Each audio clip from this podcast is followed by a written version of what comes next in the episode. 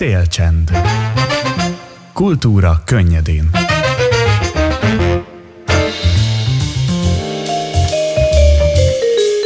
Sziasztok ismét, ez itt még mindig a Szélcsend, az RDFM-en, én pedig Bugnár Szidi vagyok. Hát december 1 van, végre péntek, 12 óra és 12 perc, és ezt a második órát egy beszélgetéssel indítjuk, hiszen holnap délután 6 órától a Hókirálynő című előadás bemutatójára fog sor kerülni az Áriel Ifjúság és Gyermekszínházban.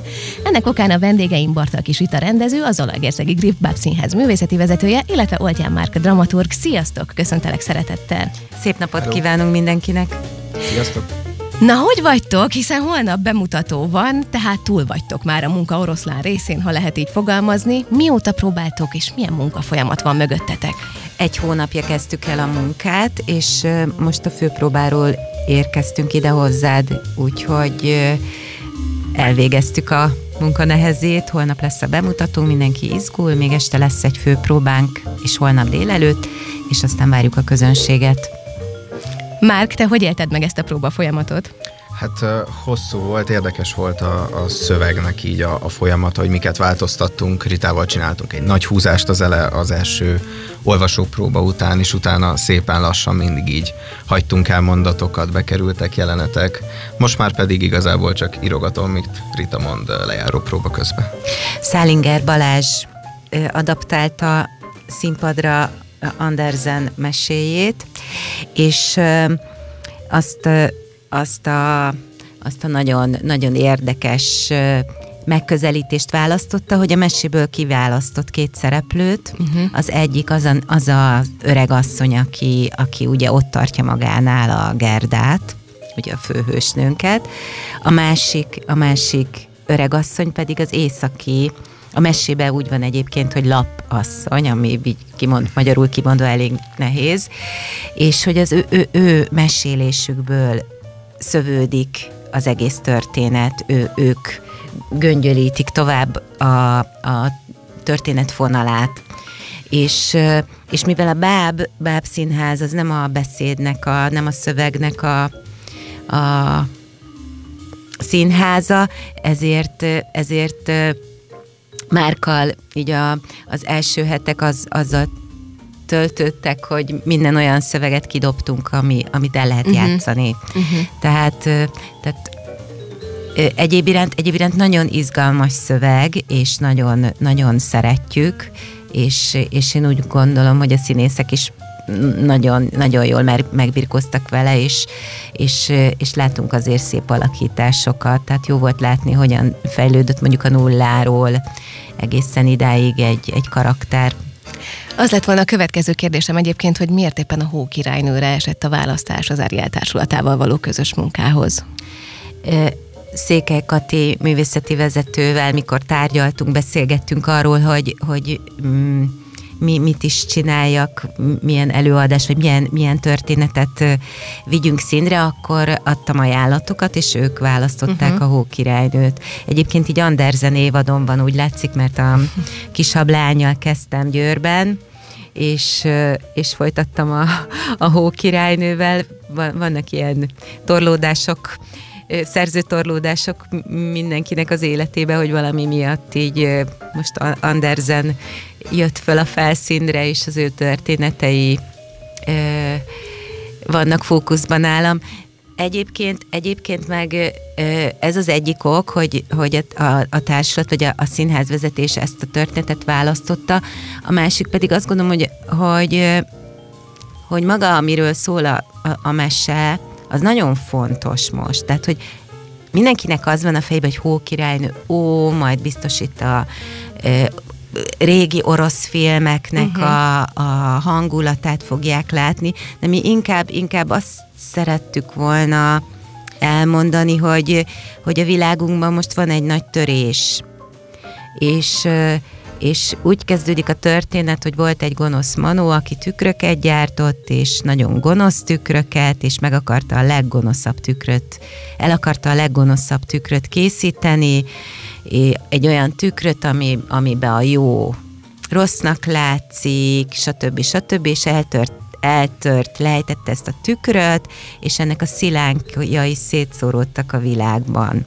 És most itt vagyunk egy, egy háborús helyzetben, egy elidegenedett helyzetben, a Covid után mindenki, sok magányos ember van, és hogy, és hogy elindul egy, és, és két gyerek történetén keresztül beszélünk erről a problémáról. Tehát, hogy ezért is volt az egyik ajánlatom a Hókirálynő. Igen, akkor valószínűleg mindenki meg tudja találni a saját kis kapcsolódási pontját ehhez a történethez jelen pillanatban. Már neked, neked egyébként ez micsoda? Kíváncsi vagyok, hogy mi neked a legfontosabb ebben a mondani valóban. Hát az egész széttöréshez én, én hozzárendeltem így a saját fejembe egy, egy részben egy felnövés történetet, uh-huh. hiszen, hiszen vannak az embernek olyan természetes folyamatai, ami kájjal is megtörténik, hogy egyszerűen unja már a régi dolgokat, viszont mégis megvannak azok az alapemberi értékek, amelyeket amelyeket viszont nem szabad eldobni akkor is, ha az ember tovább lép, akkor is, ha valami cikinek tűnik, akkor is talán megvannak azok az értékek, mint a szeretet, barátság, stb., amik viszont fontosak, és amiket, amelyeket érdemes tovább éltetni. És érdekes volt, hogy a munka során valahogy kibontani azt a szálat, amiről, amiről Rita mesélt, hogy, hogy ez az egész rossz, ami a, világban történik, és ez is megjelenjen, közben közben ezt valahogy két gyermek lelkére, lelkületére adaptálni, és, és meg kellett találni azt az utat, amit egyébként Szálinger Balázs egész szépen kijelölt nekünk, hogy merre menjünk, és akkor a mi feladatunk volt ezt tovább finomítani, hogy, hogy hol találkozik ez a rossz. Igen, mert a nagy általánosságokról nem lehet színházban beszélni, tehát nem tudod a, e, e, ezeket, a, ezeket a dolgokat csak úgy megmutatni, hogyha, hogyha valakin keresztül, tehát hogy, vagy, tehát, hogy van, egy, van egy főhősöd, vagy kettő, akinek a sorsán keresztül bemutatod ezt, a, amit gondolsz erről, a, uh-huh. a helyzetről. Ejtsünk néhány szót a bábokról is, és a díszletről is. Nagyon érdekes volt, mert először én próbafotókat láttam erről az előadásról, és akkor még nem láttam a plakátot, hogy ki is a tervező, és egyből felismerhető volt nekem ez a stílus. Maróti Anna Zorka az egyik tervező, most Lengyel Violával közösen dolgoztak a díszlet és bábterveken, illetve Iszla Erika tervezőasszisztens is segítette a munkájukat. Mit lehet tudni a bábokról és a díszletről? Annyit kell tudni az orkáról, hogy báb rendező, aki, aki tervezéssel is foglalkozik, sőt, tehát egy fiatal, fiatal rendezőről, tervező rendezőről beszélünk, aki nem olyan régen végzett a Budapesti Színház és Filmművészeti Egyetem báb rendező szakán, és nekünk onnan ered a barátságunk, és közös kapcsolatunk, hogy mikor még egyetemista volt, akkor egy rendezésem során ő volt az asszisztens, tehát gyakorlaton volt a színházunkban, és nagyon izgalmasnak találom az ő gondolkodását, világát, és, és már akkor beszéltünk arról, hogy majd biztos fogunk együtt dolgozni, és, és így, így ez, ez az első közös munkánk, amikor már felnőtt ö, ö, színházi emberként, nem egyetemistaként ö, ö, dolgozik velem, és biztos, hogy lesz még folytatása. Lengyel, Lengyel Viola pedig látványtervező szakon végzett a, az egyetemen. Ők, ők most nagyon sokat dolgoznak együtt, kiegészítik egymás zorkával, és és nagyon elrajzolt, tehát nem a klasszikus nagyon-nagyon embert utánzó bábokat kell elképzelni, hanem inkább a szereplőknek a metaforáját fogalmazták meg a, a látványban. Én azt gondolom, hogy, hogy hogy a bábszínháznak nem az a dolga, hogy egy ember színházat utánozzon, hanem, hanem egy kicsit, kicsit e, megemelni a, a vizualitással a történetnek a lényegét, és így a, a történet, a látvány, a zene, egyébként a zeneszerző is egy e, bábrendező, Cseri Hanna, aki az Orkának az osztálytársa volt, és úgy tudom neked is, amikor és vendég, is vendéghallgató voltál Budapesten, és, és, és, így, és így a, tehát én, én, én nagyon, nagyon nagy bábszínház rajongó vagyok, mert ugye ezt is csinálom, ez most elég hülye mondat volt, de hogy, hogy, hogy a bábszínház valami olyan furcsa dolgot tud, ami, ami tulajdonképpen egy olyan összművészet, ami sok mindent egyesít, uh-huh. és, és hogyha jó a végeredmény, akkor akkor nagyon-nagyon meg tudja célozni az én szívemet, és én bábszínházi előadásokon nagyon el tudok szállni a gyönyörtől.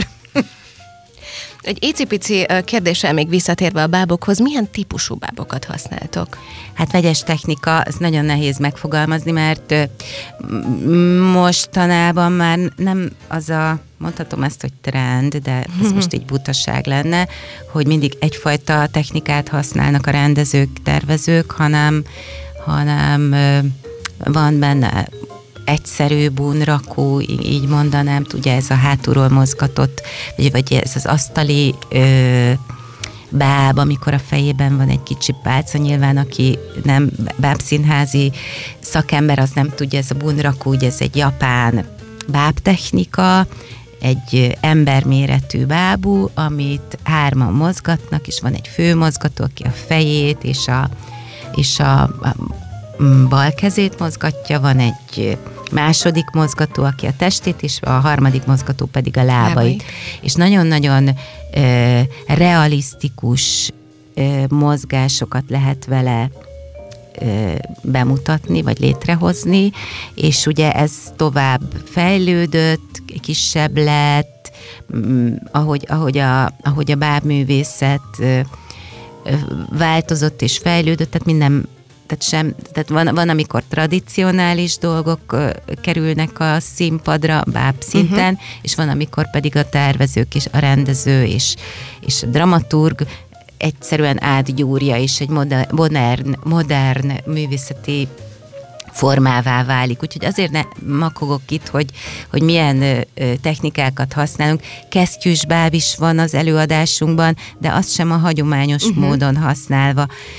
Aztán van benne a Muppet, amikor mozog a szája a, a bábúnak, ugye ez a Muppet showból ismert bábtechnika, amikor ugye emlékszünk a békára, aki beszél és mozog a szája. Nálunk a rabló lány lesz, aki ilyen, ilyen szájmozgással rendelkező figura, és még, és még mm, hát és még, és még megfogalmazhatatlan bábtechnikák. Akkor el kell mindenkinek menni, és meg kell nézni. Igen, igen, inkább, inkább vizuálisan, tehát hogy nem is a technika a lényeg, uh-huh. hanem hogy vizuálisan összefogott legyen a kép, és valami olyasmit, árnyáték is lesz benne, ugye az megint egy külön technika, ami, amire, amire keleten előadásokat, sőt napokat építenek, tehát Indonéziában azért egy európai nem nagyon bírja ki, amikor egy ilyen tíz órás ö, árnyátékos történet a Ramajánából, vagy tehát mint a dalang ott énekel, és akkor ülsz, és egy, tehát hogy másfajta, másfajta ö, lélekkel rendelkezünk mi európaiak, de mégis azért ez persze csodálatos, és, és, és Európában is volt az árnyátéknak nagyon sok formája, most, hogy így belementem ebbe a bábtörténeti Ez nagyon és jó érdek, értekezésbe, de hogy, hogy, hogy mi, mi, mindet valahogy adaptálod a, a, az előadásra, hogy, hogy mi erősíti meg azt a gondolatot, uh-huh. amit közölni akarsz, és akkor választasz egy vagy több technikát, azt még egy kicsit átgyúrod, még egy kicsit gondolkodsz rajta, le, aztán eldobod, aztán újra kezded, tehát hogy így hosszú-hosszú folyamat. Tehát mikor elkezdtük a munkát, a, már hogy az a próba, próba folyamatot, akkor a, még akkor is változtak egy kicsit a bábok. Uh-huh. Tehát, hogy a színész hol akarja megfogni, jó-e úgy, ahogy a, a tervező kigondolta. Nyilván, hogy, hogy egy, egy bábú alakul a színésszel együtt, hiszen kinek mekkora keze, hol jó neki megfogni, hova tegyék a mozgatópálcát, vagy legyen rajta, vagy kéne egy kis mágnes, ami, ami megsegíti az ő, az ő animációját, hogyha egy mágnes megfogja a kezét, oda teszi. Tehát ezek a, a, a, fő, a két főhős, a Kály és a Gerda, ugye ez a két gyerek, ők, ők fából faragott bábok, ízesülve a kezük, a lábuk, a, a, a fejük, tehát hogy jó, jól ö, mozgatható ö, figurácskák, és a, és a két főhős, Szabó Dániel, aki a Kite alakítja, és Halmágy Éva, aki pedig Gerdát játsza, ők, ők ö, a műhelyjel közösen kialakították a nekik legmegfelelőbb uh-huh. ö, ö, módot, hogy, hogy, hogy könnyedén tudják mozgatni a, a figurát. Még egy pici néhány szót ejteni a zenéről, azt, azt még nagyon szeretném, hiszen ahogy te is már mondtad, Cseri Hanna munkája a zene, aki szintén bábrendező, ugye mindig is ért zenét a Hanna, és most már a szóló karrierje is nagyon szépen ível felfelé énekesként, dalszerzőként. Milyen volt Hannával a közös munka, és milyen lett a végeredmény? Ugye Hannával Rita egyeztette a dalokat, viszont amikor elkezdtük, ugye, tehát elkezdtek beérkezni a dalok, akkor is sorba elkezdtük berakni őket, mindig volt egy ilyen, hogy közösen meghallgattuk, hogy éppen mi a dal, mi a demo, amit megkaptunk. Voltak nyilván javaslatok, hogy ez, ez hova lenne ő, és akkor mi igazából hát így, így bedobtuk egy nagy kosárba, és elkezdtünk ide betenni egy dalt, oda rátettük erre a jelentre, arra a jelentre, néztük, hogy itt hogy működik, arrébb hogy működik. Nagyon érdekes dalok, semmiképpen sem olyan dalok, amit az ember így legelső gondolat beúran az embernek, hogy a hó királynő báb, báb mesének milyen, milyenek lesznek a dalai. Teljesen mások, nagyon érdekesek, szerintem nagyon illenek a, a stilizált bábokhoz ezek a dalok. Uh-huh. Van olyan, amelyik egy technóbuli elején is megállna a helyét, szóval egy nagyon uh-huh nagyon-nagyon érdekes, és, és tényleg szuper volt ezekkel a, ezekkel a dalokkal dolgozni, hiszen teljesen megváltoztatták, és, és segítettek nekünk ö, kimozdulni esetleg bármilyen hagyományos vagy, vagy bevett mozdulatokból. Mikor, mikor elkezdtünk e, erről beszélgetni Hannával, akkor, akkor semmi, semmiképpen nem szerettünk volna egyikünk sem egy ilyen hagyományos Mondjuk ez is buta szó, hogy hagyományos, mert a, a, azzal sincs semmi baj. De mivel vizuálisan így, is egy elrajzolt ö, furcsa világú történet, ezért, ezért akusztikailag is valami olyasmit szerettünk volna hozzátenni, ami ezt megemeli. És egyébként a Zorka és a Hanna zenei világ, Zorka képzőművészeti és a Hanna zenei világa nagyon-nagyon szépen összesimul, és és, és ezek, a, ezek a zenék, tehát nyilván, nyilván a forgatókönyvvel átbeszéljük, hogy ide szeretnénk egy ilyen hangulatút, olyan hangulatút, nem kell, nem kell hosszú nyitány, azt szeretnénk, hogyha csak egy nyilalás lenne, mint amikor széttörik egy tükör, és már kezdünk is, tehát hogy, hogy, hogy azért volt könnyű a Hannával ezt megbeszélni, mert hogy hogy ő bábszínházban gondolkodik. Tehát bábrendezőként, zenészként, színészként, ugye Hanna játszik is, énekesként, ő ezt, ő ezt abszolút érzi. És aztán persze volt olyan, hogy azt beszéltük meg, hogy most akkor ez a, a rénszarvasnak és a Gerdának a repülése lesz a zene, és ott azt elhagytuk, mert úgy gondoltuk, hogy, hogy nem erősíti meg a szituációt, de, de egyéb iránt meg nagyon-nagyon jó, jó munka volt a lányokkal. Egyébként nagyon szeretem az osztályukat, most végzett öt lány, nagyon furcsa, hogy, hogy nem került be az osztályba egy fiú sem, szinte mindegyikükkel van kapcsolatom. Hat. Hat, bocsánat, bocsánat. Mert én voltam a hetedik, és így voltunk hetem, mint a gonoszak, igen. Igen, igen. A, a Klaudiát hagyom mindig ki, mert igen. ugye ő sokat dolgozott Németországba, ha vagy ott sokat volt Erasmusszal Németországban. Svéd, talán Svédországban volt, igen. Tehát vele nem, nem találkoztam, de hogy nagyon-nagyon jó kis osztály ez. Nagyon-nagyon a... jó nekem is látni azt, hogy, hogy egyre több erdei plakát plakáton látom a neveiket, hiszen a következő generáció, és, és örülök neki, hogy itt is ez a közönség is megismerheti a munkájukat, a világukat. Ez, ez nagyon jó egyébként. Igen, és ugye azt azért plegykáljuk el, hogy a Hanna, Cseri Hanna idén a kritikusok díját tehát mint legjobb gyermekelőadás is megkapta, megkapta a legjobb pályakezdődíjat, és még a legjobb színházi Igen. zenedíját is, úgyhogy Úgyhogy mindenképpen egy ilyen jó erőteljes indulása a pályájának. Így van. És akkor érdemes ezt az előadást már zenei szinten is megtekinteni, meghallgatni. Kíváncsi vagyok egyébként a koreográfiára még, hiszen a koreográfus Bíró Eszter őt egyébként te rendezted tavaly a Bennem a Létre című előadásban. Annak tavaly novemberben volt a bemutatója, ha jól emlékszem. Vagy tavaly előtt. Vagy tavaly előtt. Tavaly előtt inkább röpülnek az Igen, évek. a, a járvány mindig megzavarja igen, a fejemet igen. A, a, ezekben Mindenki. a dátumokban. Igen, szóval Bíró Eszter, te rendezted bábszínészként, most ő a koreográfusa az előadásnak. Hogyan kapcsolódott többe a munkába, milyen volt? Hát ugye ezt, az, ezt, a, ezt a Marosvásárhelyi osztályt, bábosztályt nagyon-nagyon szeretem, ahol egyébként már kis, már kis részt vett ebben a munkafolyamatban, hiszen ott ő volt a segítőm, a munkatársam, szövegkezelésben is, és, és és végig kísérte az egész próba folyamatot, és a, az Eszter ebben az osztályban járt, és ugye ő most koreográfia szakon folytatta az egyetemi éveit, és, és egyébként a Griff Bábszínházban két színésznő is szerző, két színésznőt is szerződtettünk, most ott van nálunk Hanzi Réka és, és Sziszi. Sziszi, Törös Szilvia, igen. igen.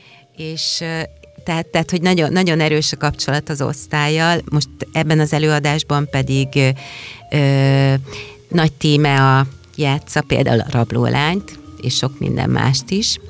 És, és mivel ugye, ugye Hanna, Cseri Hanna, Maróti Zorka, Lengyel Viola, Oltyán Márk, Bíró Eszter, tehát mind most végzett fiatal színházi alkotók, akikkel van valami, valami kötődésem, és úgy gondoltam, hogy hogy én a legvénebb, úgy gondoltam, hogy ez, ez, ez, ez jó, jó, hogy, jó, hogy egy, jó, hogy azok a, azok a fiatalok, akiknek a pályakezdését figyelemmel kísértem az egyetemen, most egy közös munkába uh-huh. összetalálkozunk, és lássuk, hogy mire megyünk, és hát elég, szerintem elég jól dolgoztunk együtt. Szerintem egyébként a fiatalok is nagyon hálásak ezért, bár már, majd már elmondja, hogy így van-e, mert hogy mindig nagyon nehéz kijönni az egyetemről, és akkor e- elindulni ebben a szakmában, ebben a nagy káoszban, esetenként nagy káoszban. Igen, én ezt úgy hívom, hogy életkezdési pánik.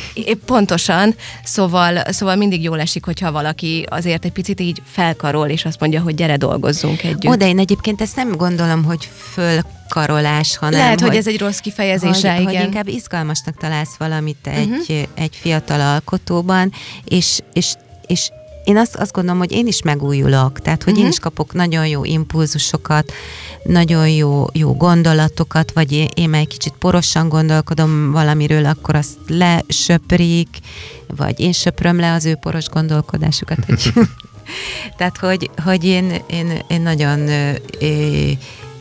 jó, jó, jó, jó együttműködésnek éreztem ezt a közös munkát. Eszterrel is jó, jó meglátásai vannak, és szerintem nem klasszikus koreográfiát kell elképzelni egy e, bábszínpadon, inkább színpadi mozgásnak uh-huh. hívnám ezt, és, és tehát, hogy egyrészt segíti a, a, a színészeknek, a bábszínészeknek a, azt az összehangolását a bábbal, és mivel látszódnak a testek, tehát látszódnak a színészek a mozgatás közben, ugye ez már nem újdonság a bábszínház világában, ezért, ezért az nagyon fontos, hogy, hogy, hogy, hogy ahogy te milyen állapotban, milyen testhelyzetben vagy a bábú mögött, az, az hozzájárul ahhoz, hogy a figyelem hova fókuszálódjon.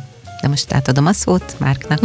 Igen, hát mi Ritával nagyon-nagyon régóta ismerjük egymást. Igen, nekünk sokkal-sokkal régebbi a barátságunk. 14 éves voltam, amikor először dolgoztunk együtt, az ak- akkor még színészként.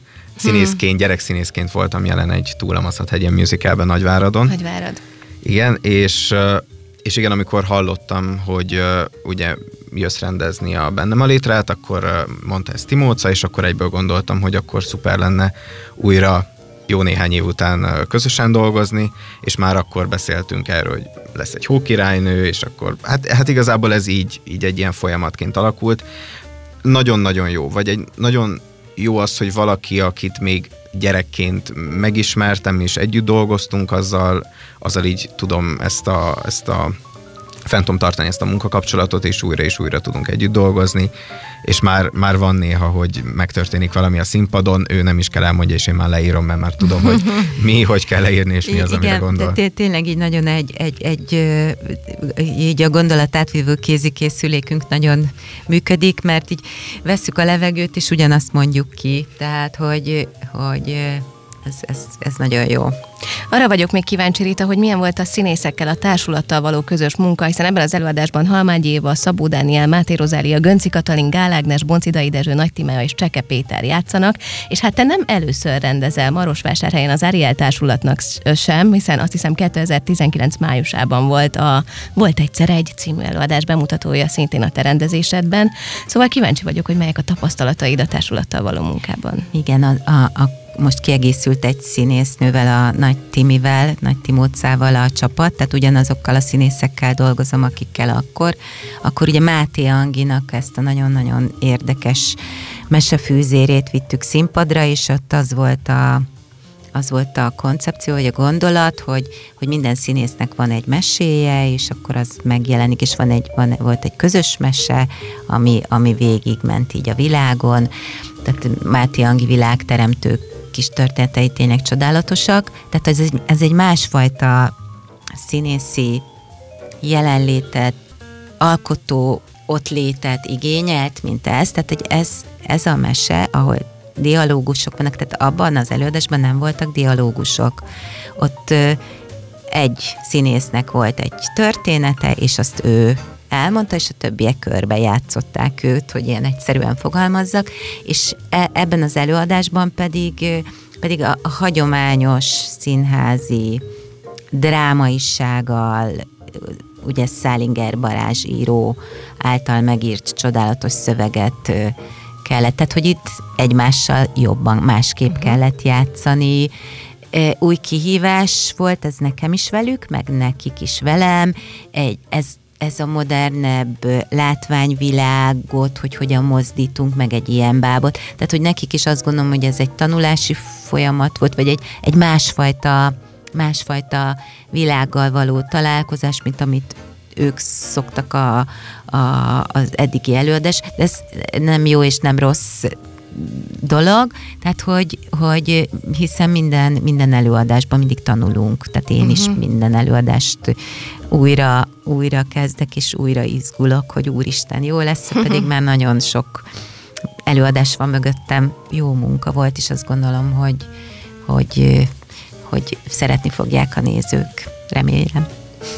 Pont a nézőkkel kapcsolatban szerettem volna kérdezni valamit. Öt éven felülieknek ajánljátok az előadást. Én arra vagyok kíváncsi, hogy ti ismerve az előadást, ismerve annak a mondani valóját, kinek ajánljátok? Az, azt gondolom, és azt is vallom, hogy akkor jó egy gyerek előadás, hogyha több rétegű.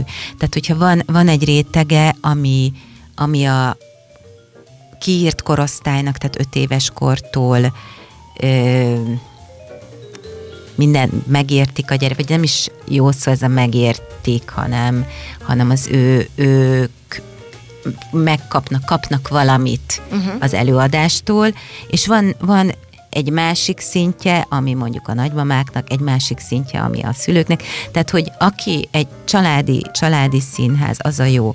És egyébként, hogy öt éves kor, tehát, hogy azt szoktuk mondani, hogy, hogy ha csak nem baba előadás, ami ugye nullától három éves vagy négy éves korig szóló előadás, hogy, hogy az első színházi élmény az inkább baba előadás legyen, és négy éves kor alatt ne hozzák el a gyerekeket. Tehát, hogy sokszor találkozunk azzal, hogy de az én gyerekem már úgy szocializált, és közben, közben megijed, mert hogy sötét lesz, hogy furcsa hangok vannak, van egy furcsa világa, tehát hogy aki először ezzel találkozik, a, már gyerekként, vagy kicsi gyerekként, mondjuk három évesként, vagy két és fél évesként, tehát hogy nagyon sokszor van az, hogy én azt is tudom, hogy elhozza a nagyobbat, mondjuk egy öt évest, uh-huh. és mhm. akkor hova teszi a kicsit, csak mégis én nagyon fontosnak tartom, hogy, hogy így a gyerekekkel mi együtt menjünk, és hogy, hogy mi, mi, a mi művészetünk az ő épülésüket és a,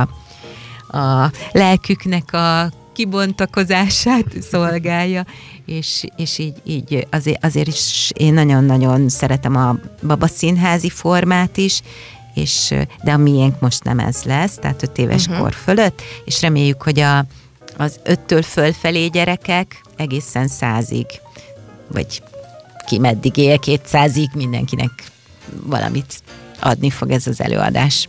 Márk, tiéd a végszó ebben a kérdésben. Fú, szerintem egy nagyon sokrétű, nagyon izgalmas és egy nagyon magával ragadó világú előadás, és, és szerintem mindenkit öttől kétszázig és ezerig is nagyon sok szeretettel várunk rá.